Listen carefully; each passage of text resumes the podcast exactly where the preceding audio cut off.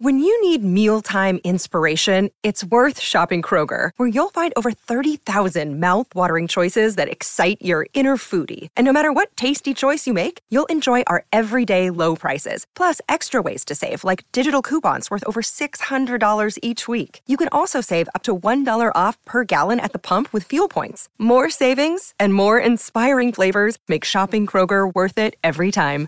Kroger, fresh for everyone. Fuel restrictions apply.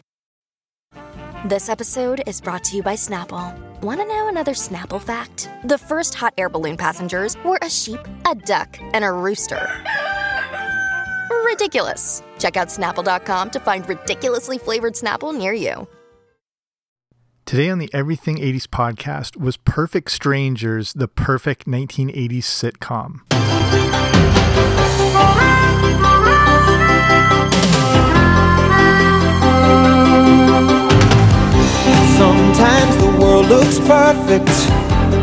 Nothing to rearrange. Sometimes you just get a feeling like you need some kind of change. No matter what odds are this time, nothing's gonna stand in my way. This flame in my heart, like a long lost friend,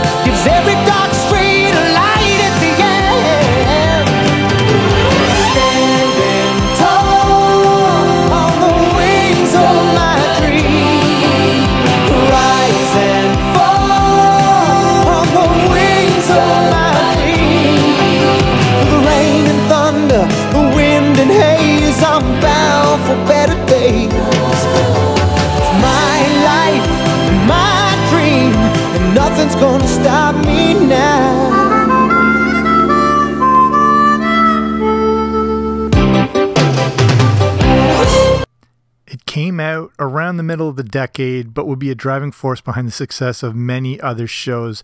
Perfect Strangers was a sitcom that aired from 1986 to 1992.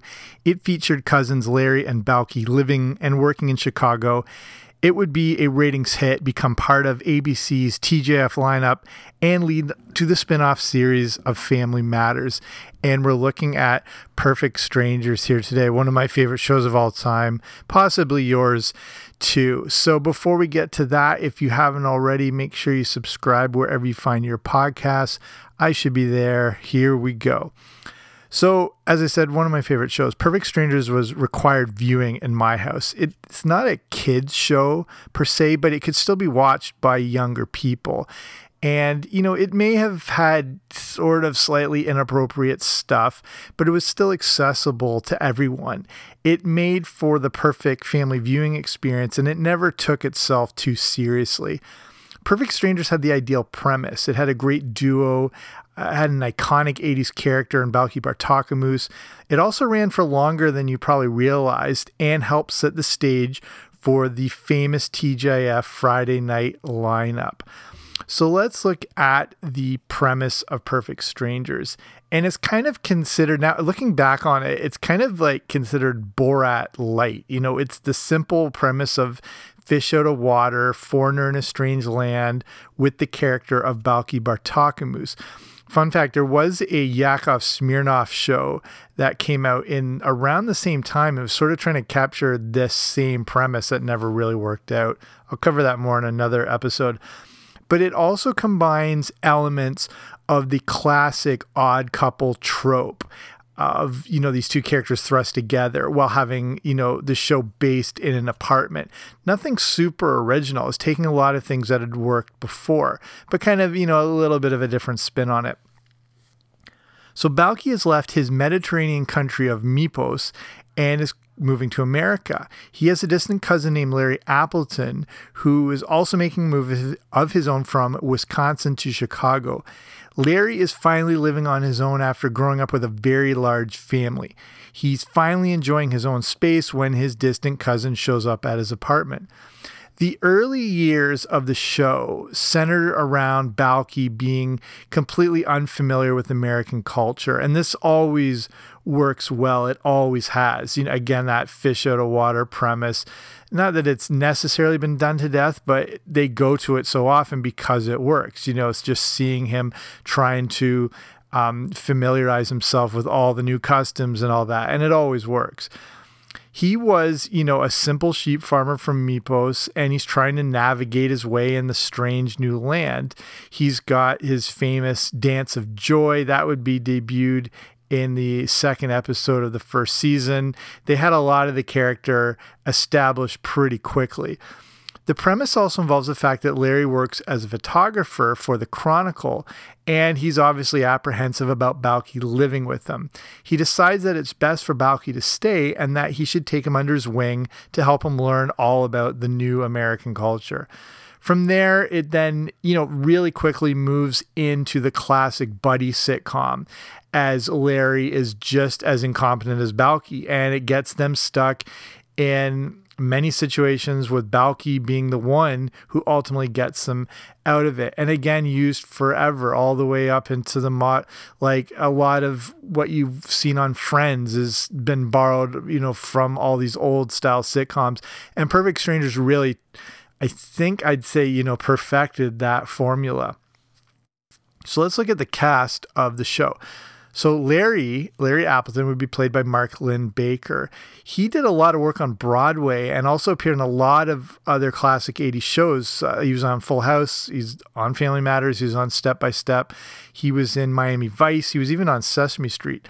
Balki Bartokomous was played by the great Bronson Pinchot. So he appeared, uh, if you know your 80s movies, he was in Risky Business and then he was in Beverly Hills Cop. And Beverly Hills Cop was the one that helped get him the role for Perfect Strangers. He's done a ton of TV work. He also ended up getting the main part on Step by Step.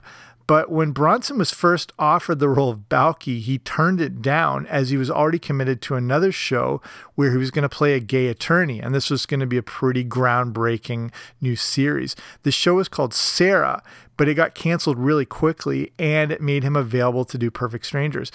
So, another of the reasons he turned it down, and this is a weird sort of collaboration of uh, Hollywood meets television, is that Tom Cruise, of all people, said that he shouldn't do a sitcom. Uh, this obviously came about when the two were filming Risky Business, and Pinchot told US Magazine that Cruise even offered him money in order for him to avoid having to do television. It's um, like in the 80s, even going to the 90s, I, mean, I guess a little of this still exists today, but there was this massive division between film and TV, and you weren't seen as a serious actor or performer if you did television. And I guess there was this snobbery of only movie actors.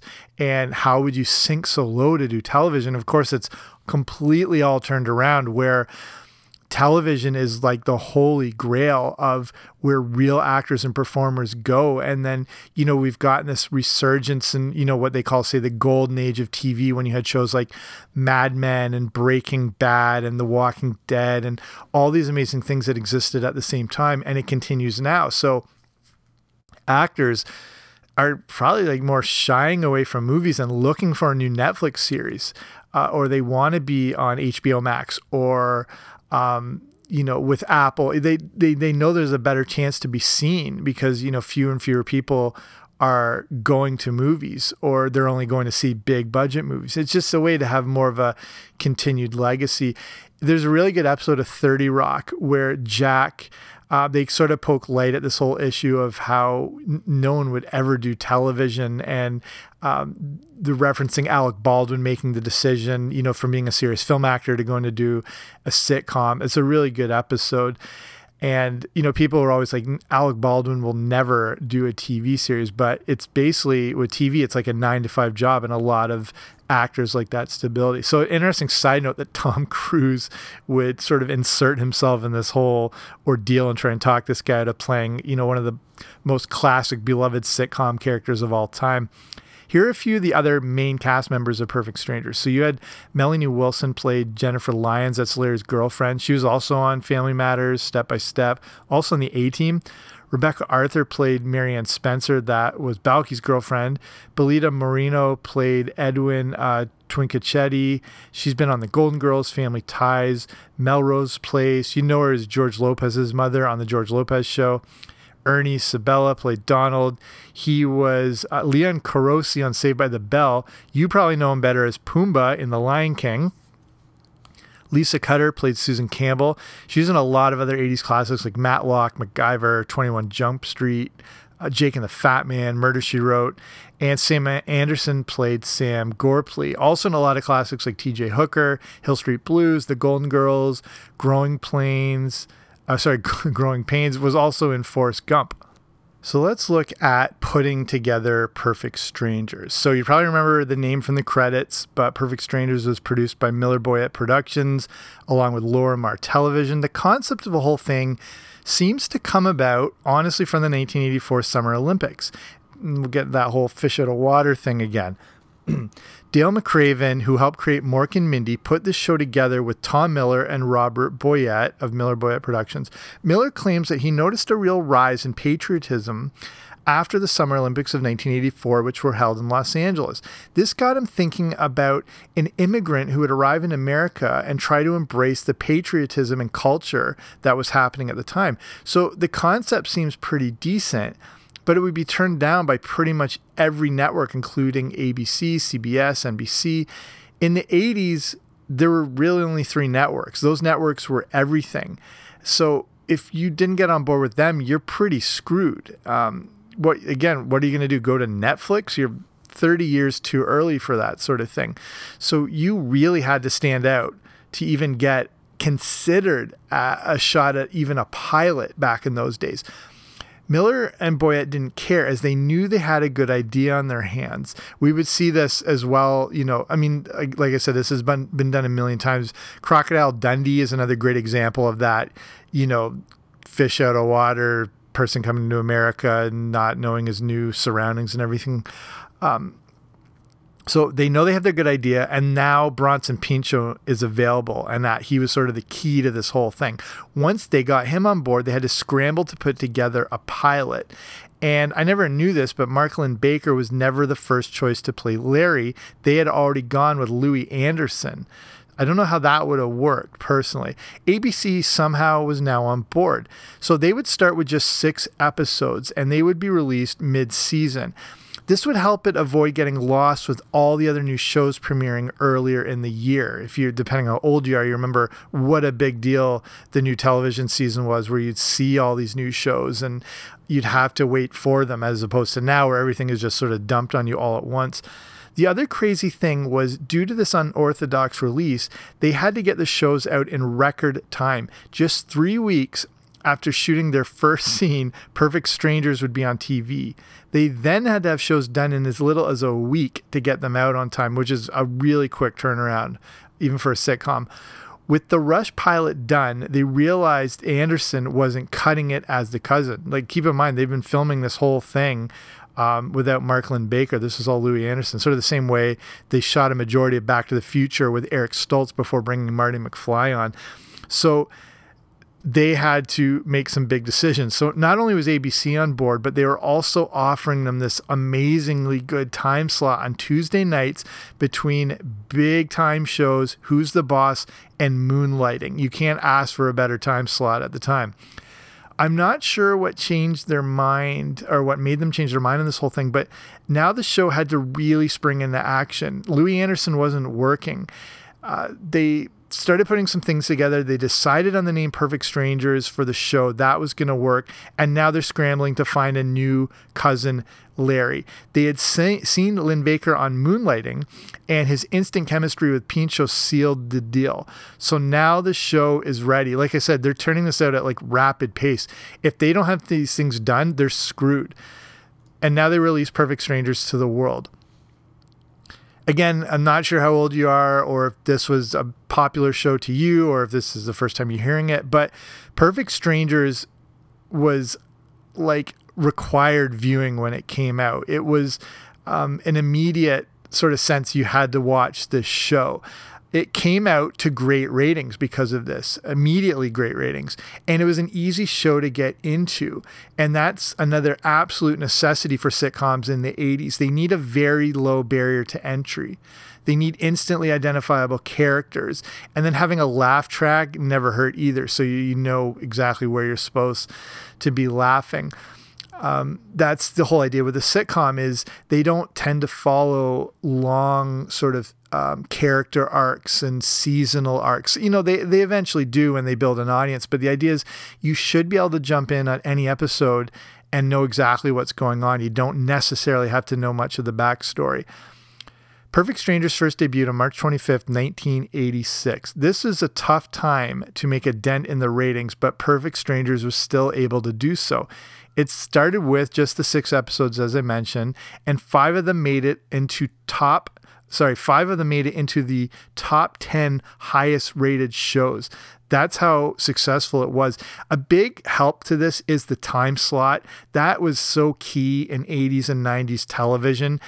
Uh, what they call it like the lead in and that can determine a lot of success of a show i mean the show has to stand up on its own but the time slot definitely helped and i think a big appeal for this whole thing and the immediate attachment to the show was the character of Balki. At least it was in my house anyway. He was a classic comedic outcast, which always resonates with audiences, especially families and kids. And it's a little more, a bit of some physical comedy, which always works well. Um, lovable, goofy. It's it was all there immediately. This episode is brought to you by Shopify. Whether you're selling a little or a lot. Shopify helps you do your thing, however you cha-ching. From the launch your online shop stage, all the way to the we just hit a million orders stage. No matter what stage you're in, Shopify's there to help you grow. Sign up for a $1 per month trial period at shopify.com slash special offer, all lowercase. That's shopify.com slash special offer. This episode is supported by FX's Clipped the scandalous story of the 2014 Clippers owner's racist remarks captured on tape and heard around the world. The series charts the tape's impact on a dysfunctional basketball organization striving to win against their reputation as the most cursed team in the league. Starring Laurence Fishburne, Jacki Weaver, Cleopatra Coleman, and Ed O'Neill. FX's Clipped, streaming June 4th, only on Hulu. So the first season, though, is pretty basic. Larry and Balki are working in a discount store that is beneath their apartment. If you remember back to what Perfect Strangers first started out as, their boss is also their landlord, and they have an upstairs upstairs neighbor named Susan. In season two, they now had 22 episodes and a new time slot.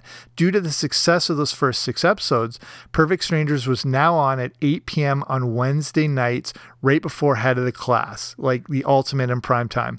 This season sees Susan being phased out and a love interest for Larry brought in, and that is Jennifer. Balki also begins to date his girlfriend, Mary Ann Spencer. And the show goes through some changes and evolutions, and, you know, as all sitcoms do. Going into the third season, Larry and Balki have now moved to a new apartment with Balki getting his own room instead of sleeping on a pullout. And this is when you probably are more familiar with Perfect Strangers and the premise and everything. In the third season, it's, you know, finding its groove. Larry is now a reporter for the Chicago Chronicle, and Balki works in the mailroom. And even the intro is changed to represent this, which I'll get to in a sec. The third and fourth season is notable as we get introduced to a new character and a very significant one named Harriet Winslow, and she's an elevator operator in the building. She has a husband, a husband Carl Winslow, and the two of them move into the same apartment in the fourth season, and we'll get to a bit more of that in a second. In the third season, there was also another time slot change. Um, just to point out, this time halfway through the season in March 1988, they moved Perfect Strangers from Wednesday to Friday. So this was interesting because it was already hit on Wednesday night, but ABC had some good foresight and the idea of lumping a bunch of very similar and very popular shows all together. Perfect Strangers would now go on on Friday night at 8 p.m. ahead of Full House, and this one hour comedy block would help to create the iconic TGIF Friday night lineup, which would become absolute must see viewing, again, depending on your age and where you grew up. This whole thing started with that hour block and moved into a night of marathon viewing. And you did not want to risk missing missing TGIF. That's how important this uh, Friday night thing was. By its seventh season, Perfect Strangers would be moved to Saturday nights, which is absolute bizarre. Um, and usually is the death of any sort of TV show. There's no sitcoms on Saturday nights. The idea here was to try and spread the youth audience out over two consecutive days. They wanted to take over the entire weekend. And like I said, Saturday nights uh, is usually the kiss of death for a show, but it was a big night for adult based sitcoms. And it was thought that moving Perfect Strangers there would help. It didn't if I don't know if you remember this, it was called I Love Saturday Night, and it was the companion to TGIF. Perfect Strangers would air with shows uh, like Growing Pains and and Who's the Boss, but it killed their ratings. They would actually move Perfect Strangers back to Friday night for the eighth and final season, which would only be six episodes. So here's a little more on you know trying to completely capture all the youth market, um, you know through TGIF and then trying to take over Saturday nights. They started to do this in seasons five and six, and I honestly did not remember Perfect Strangers lasted for eight seasons. I don't think I was probably watching as much by the end there, but they made some really big changes going into the fifth and sixth season. Like the Brady Bunch did with Cousin Oliver, if you remember that, Perfect Strangers would add a kid to the start of the sixth season. A new kid named Tess Holland, played by Alison Porter. She was in Parenthood. She was also in Curly Sue. She would become the new upstairs neighbor. Again, the idea behind this was to attract a younger audience with the addition of a new young character. ABC knew how important the emerging youth pre-teen demographic was becoming and the hope was this could attract the same viewers that were watching shows like Full House. Again as they go, you know, TGF becoming this like juggernaut of a night that was geared around youth and pre-teens. So, Perfect Strangers is already a great family show, but the other idea of adding a kid is that it would help to seamlessly merge it into that new TGIF lineup. Again, this was a big experiment. They didn't know how it was going to work or if it would work. It obviously did, though. But the idea with the kid in the show never caught on. Porter was supposed to be on full time, but only appeared in a few episodes. They then dropped her out of nowhere and without any explanation why. Kind of like Judy Winslow. Remember her on Family Matters, where she went up the stairs at the end of one season? We just really never saw her again. So that actually leads perfectly into how Perfect Strangers help launch Family Matters. This was the other big change in the fifth and sixth season uh, was Harriet Winslow leaving for the spinoff called Family Matters that, of course, you know and love too. She had been on the show for two seasons at this point, and she and her husband Carl were very well established. Family Matters is again another monster hit for ABC, and that would ultimately become the cornerstone of the TGIF lineup. By the time Steve Urkel joined the show, Family Matters became a pop culture phenomenon and would last for more seasons than Perfect Strangers did.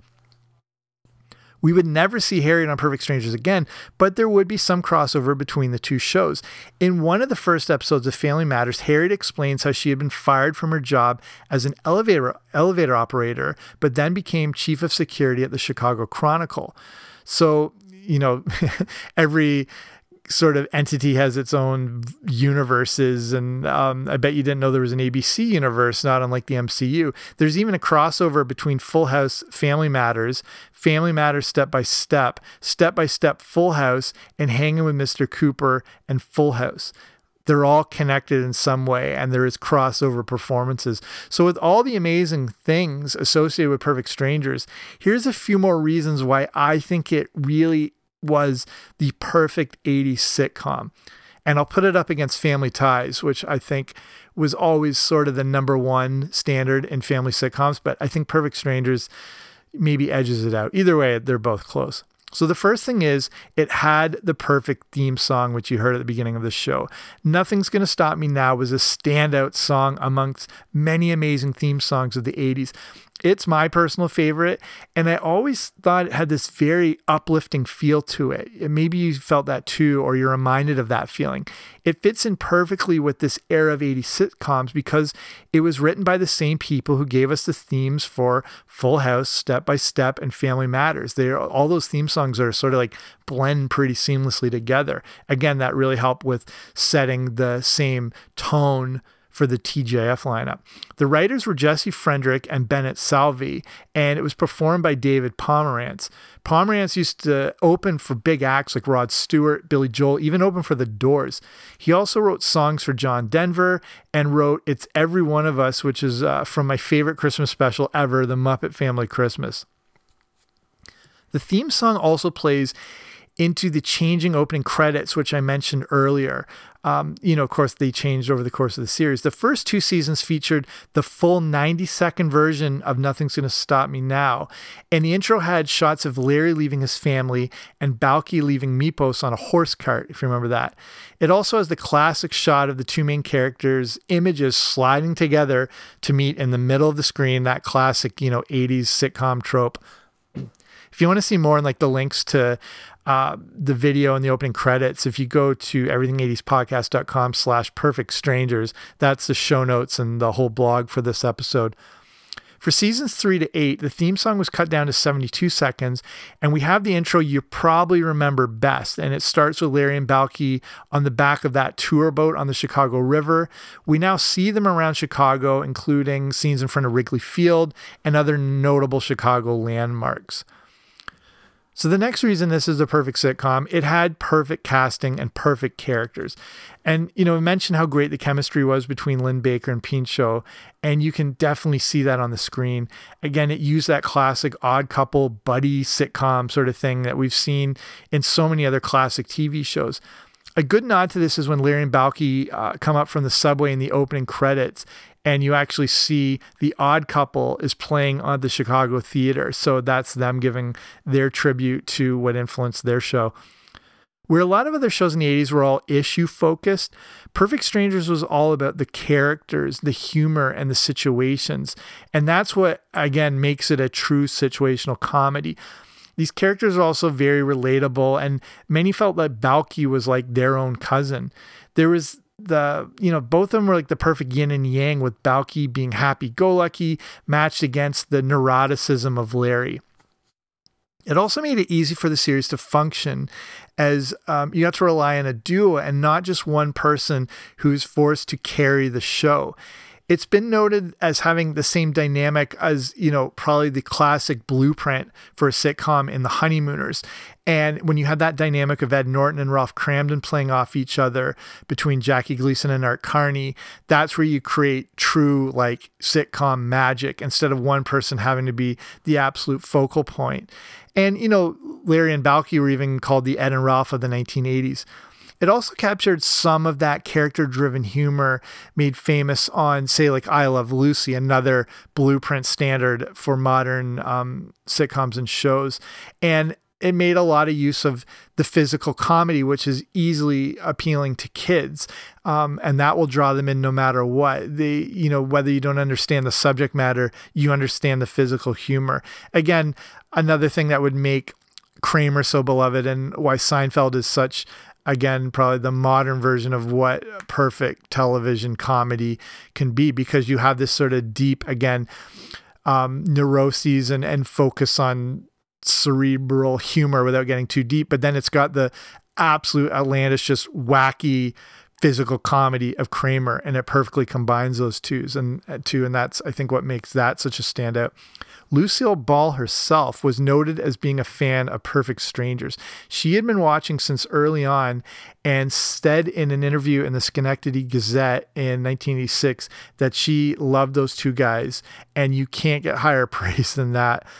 The same article makes notes that part of the success of the show was that Pinchot and Linn-Baker were allowed to develop their characters and not be restricted by the writing.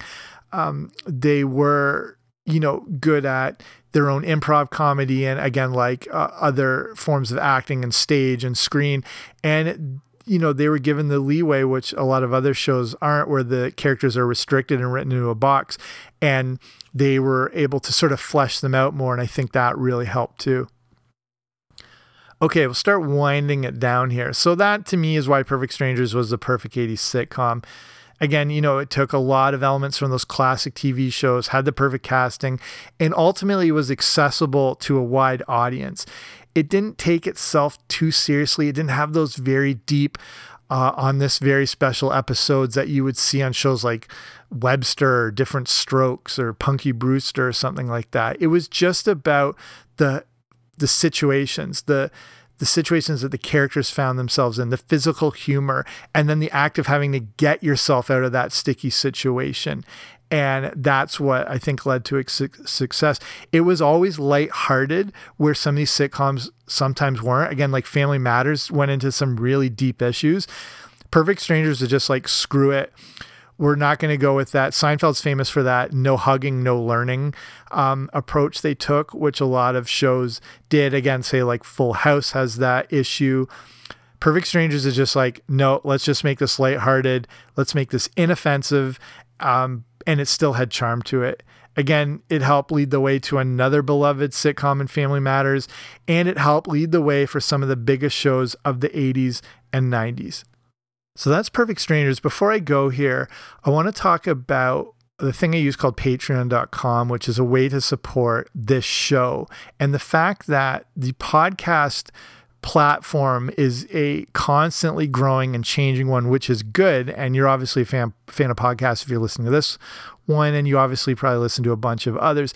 The problem is the industry's been really taken over by you know corporations, companies, uh, celebrities, and and giant podcast networks. So it makes it tougher for independently produced shows like this to stand out. So by using Patreon.com, which I've talked about before on the show, it's a way for you to support the show but get bonuses at the same time. So this is you know little support starting you know as little as like two bucks a month but there are different tiers and with different support levels come the different rewards. So, uh, example as say the Boba Fett level, that comes with the Everything 80s podcast movie review show. So again, that's only for patrons. That's not stuff I put up on this main show. And again, it's just a way if you're a fan of shows like this, it's just a way to add that support and then obviously get something for it at the same time. So if you just you want to learn more, just go to patreon.com slash 80. So P-A-T-R-E-O-N